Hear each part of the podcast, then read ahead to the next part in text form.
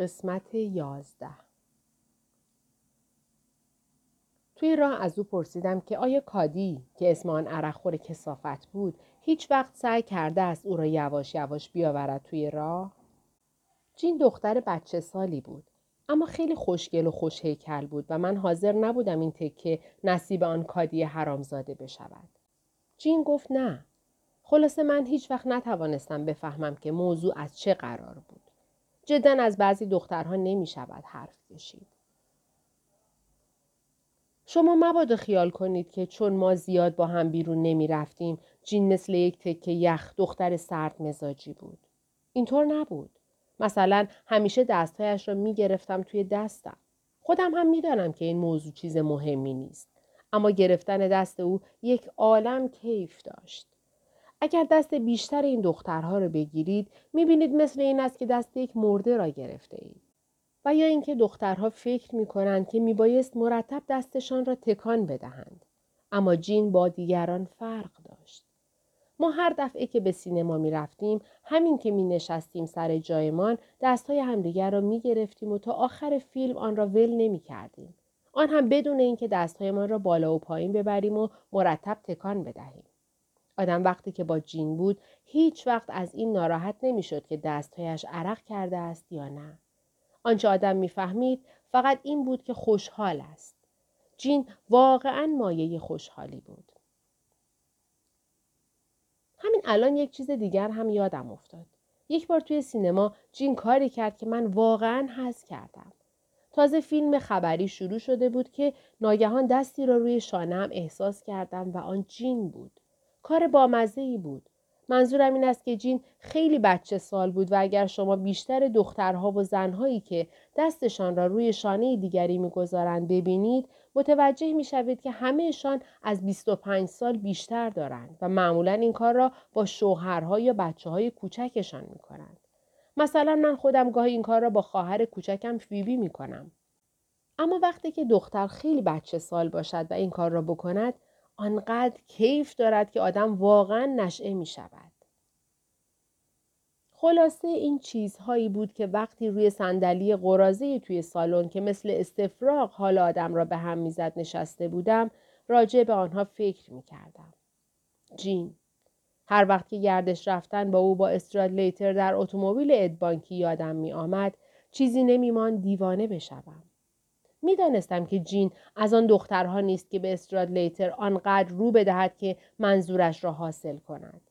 اما با این حال این فکر داشت دیوانه هم می کرد. تمام حقیقتش را بخواهید حتی خوش ندارم راجع به این موضوع صحبت کنم. دیگر کسی توی سالن دیده نمی‌شد. حتی تمام آن زنهای موبور به ظاهر خیابانی هم دیگر پیداشان نبود. ناگهان بی اندازه دلم خواست که از سالن بروم بیرون. آنجا بیش از اندازه دلتنگ کننده بود. من خسته نبودم. از این جهت رفتم بالا توی اتاقم و پالتوام را پوشیدم. همچنین از پنجره اتاق نگاهی به بیرون انداختم تا ببینم آیا هنوز هم آن منحرف ها مشغول کارند یا نه. اما چراغهاشان خاموش بود. دوباره با آسانسور رفتم پایین و سوار تاکسی شدم و به راننده گفتم مرا به ارنی ببرد. ارنی کلوبی است که در گرینویچ ویلیج که برادرم دیبی پیش از این که به هالیوود برود و قرتی بشود خیلی آنجا می‌رفت. گاهی هم مرا با خودش می برد. ارنی سیاه پوست شکم گنده نکره است که پیانو می‌زند. از آن آدم های پر افاده است که زورش میآید با کسی صحبت کند مگر اینکه طرف آدم دمکلفت یا سرشناس و یا از اینجور اشخاص باشد. اما انصافا خوب پیانو می‌زند. در واقع آنقدر خوب می‌زند که می شود گفت بد می‌زند. من خودم درست نمیدارم که منظورم از این حرف چیست اما جدی می‌گویم. واقعا خیلی خوشم میآید که به پیانو زدن او گوش کنم. اما با این حال بعضی از اوقات خیلی دلم می‌خواهد که پیانویش را کل معلق کنم. فکر می‌کنم علتش این است که بعضی از اوقات که ارنی پیانو می‌زند از صدای پیانویش معلوم می شود که از آن آدمهایی است که با هیچ کس حرف نمی‌زنند مگر اینکه طرف آدم دمکلفت یا سرشناسی باشد. دوازده تاکسی که تویش سوار شدم از آن اتومبیل های عهد بوق بود و طوری گند ازش بلند بود که انگار چند لحظه پیش کسی توی آن استفراغ کرده بود. من هر وقت که آخرهای شب می‌خواهم جایی بروم همیشه از این جور تاکسی هایی که بوی غی می‌دهند گیرم میآید. چیزی که حتی از این هم بدتر بود وضع خیابان ها بود که با آنکه شب یک شنبه بود بی اندازه ساکت و دلتنگ کننده بود. کمتر کسی توی خیابان دیده می‌شد. فقط تک و توک زن و مردی دیده می‌شد که دستهاشان را دور کمر یکدیگر انداخته بودند و داشتند از خیابان رد می شدند. یا یک مشت آدم های لاتمعابی که زیر بغل مترسهاشان را گرفته بودند و به چیزی که یقین دارم اصلا دار نبود مثل کفدار می خندیدند. نیویورک وقتی که آخرهای شب چند نفر توی خیابانها قهقه سر بدهند حالت خیلی وحشتناکی پیدا می کند. این خنده ها از چندین فرسخ شنیده می شود و آدم را بی اندازه قصدار و دلتنگ می کند. من همش آرزو می کردم که کاش می توانستم به خانه من بروم و مدتی سر به سر فیبی بگذارم. اما بالاخره بعد از مدتی که توی تاکسی نشسته بودم سر صحبت را با راننده باز کردم. راننده اسمش هورویتس بود و خیلی بهتر از آن راننده قبلی بود. در هر حال من فکر کردم که شاید او درباره مرغابی ها اطلاعاتی داشته باشد.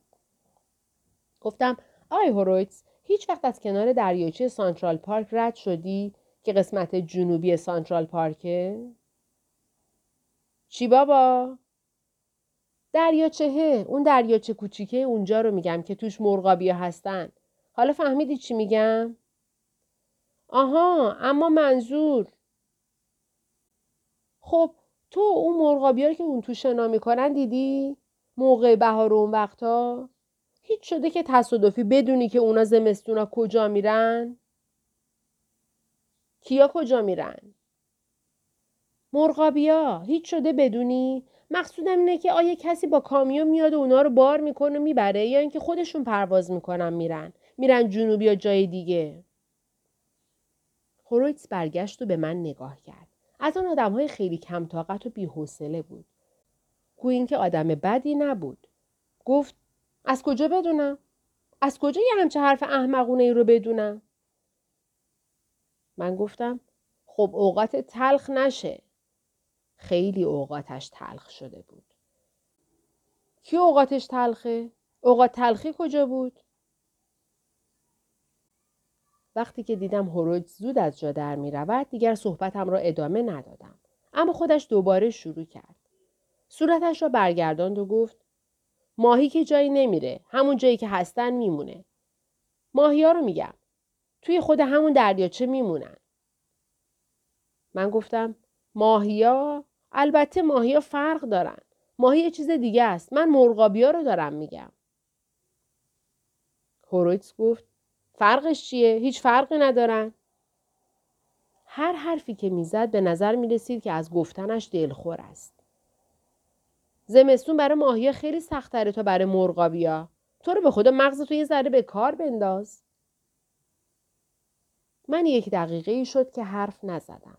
بعد گفتم درسته ولی موقعی که دریاچه تماما یک تخت یخ میشه و مردم روش اسکیت بازی می‌کنن اونا ماهیا چیکار می‌کنن؟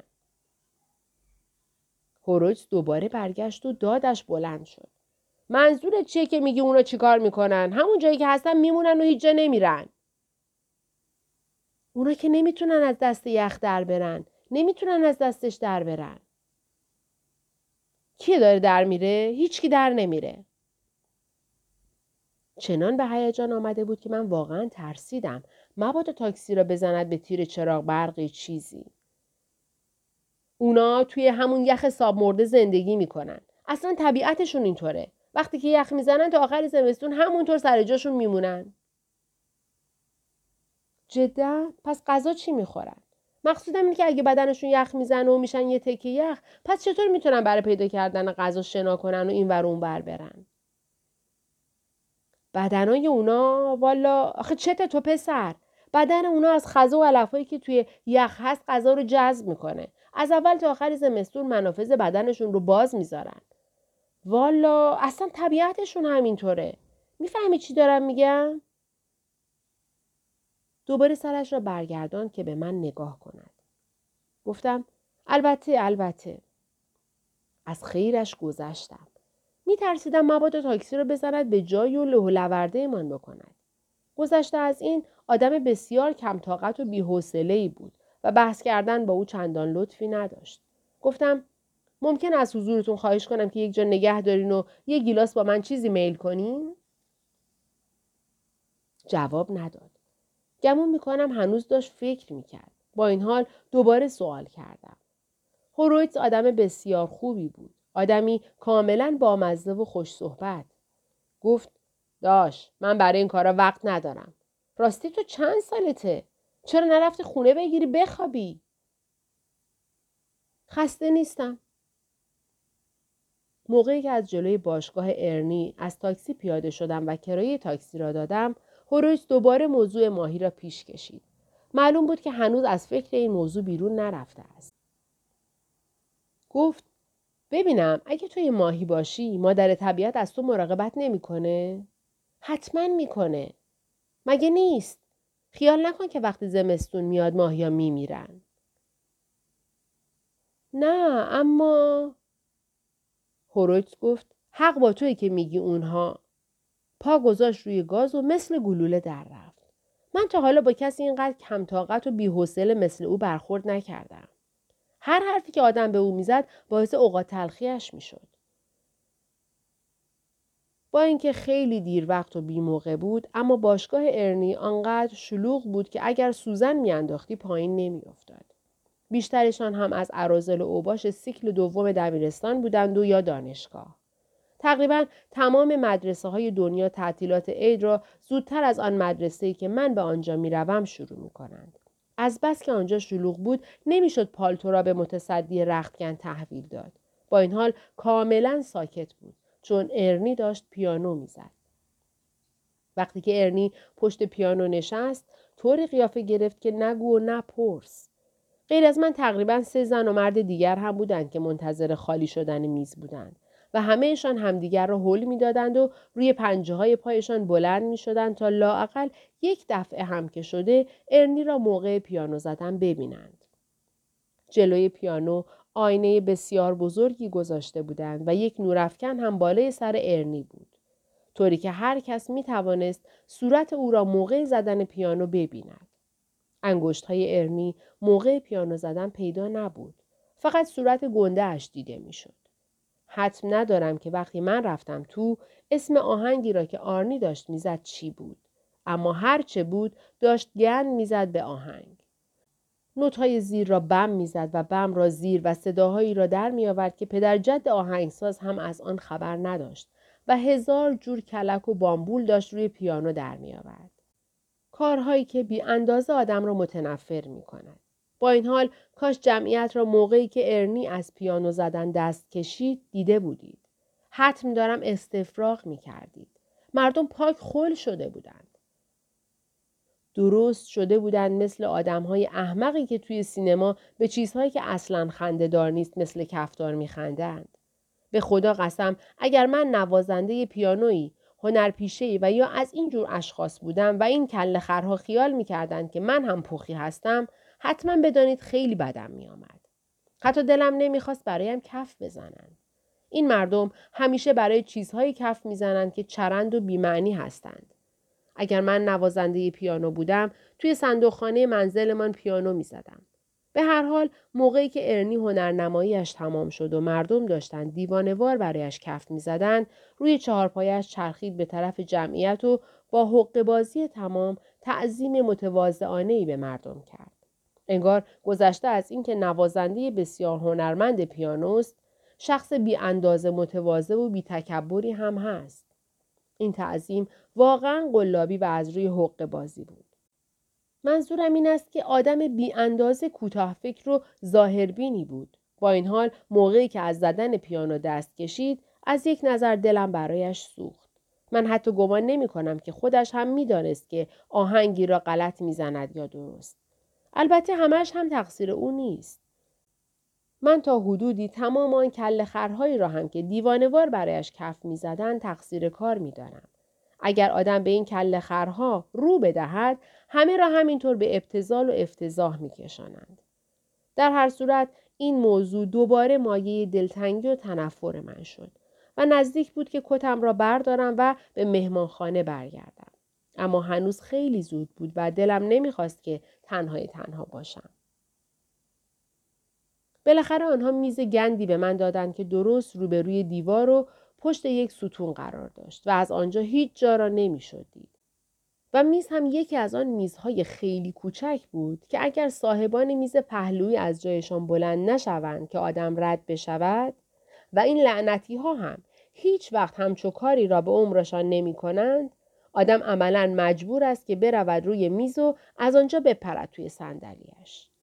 به گارسون گفتم برایم ویسکی اسکاج و سودا بیاورد که بعد از داکری سرد نوشیدنی مورد علاقه من است.